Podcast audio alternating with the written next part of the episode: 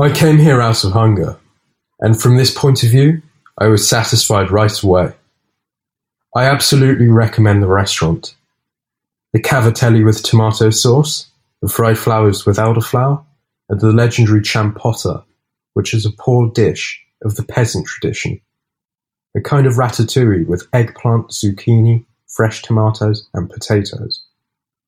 Here they served it with free-range eggs. Delicious to dip fresh bread into. At this point, I also tasted the cold cuts and cheeses. But there was still room for dessert, and I let myself be tempted by the crumbly pastry with mountain butter and rum and raisin cream. So to digest, I took a tour of the stables. How wonderful to see so much care and happy horses.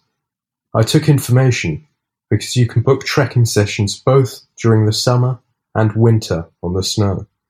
It must be really impressive. Here at the Scuderia del Pesce you can also stay, and during the season they also organize cooking classes. Here, the passion is everywhere, and I really believe that if I return to Molise, I will begin my trip from this paradise in the mountains. I read that the New York Times also recommended Molise this year, for the unknown beauty, for the uncontaminated nature, and maybe because it's so uncrowded.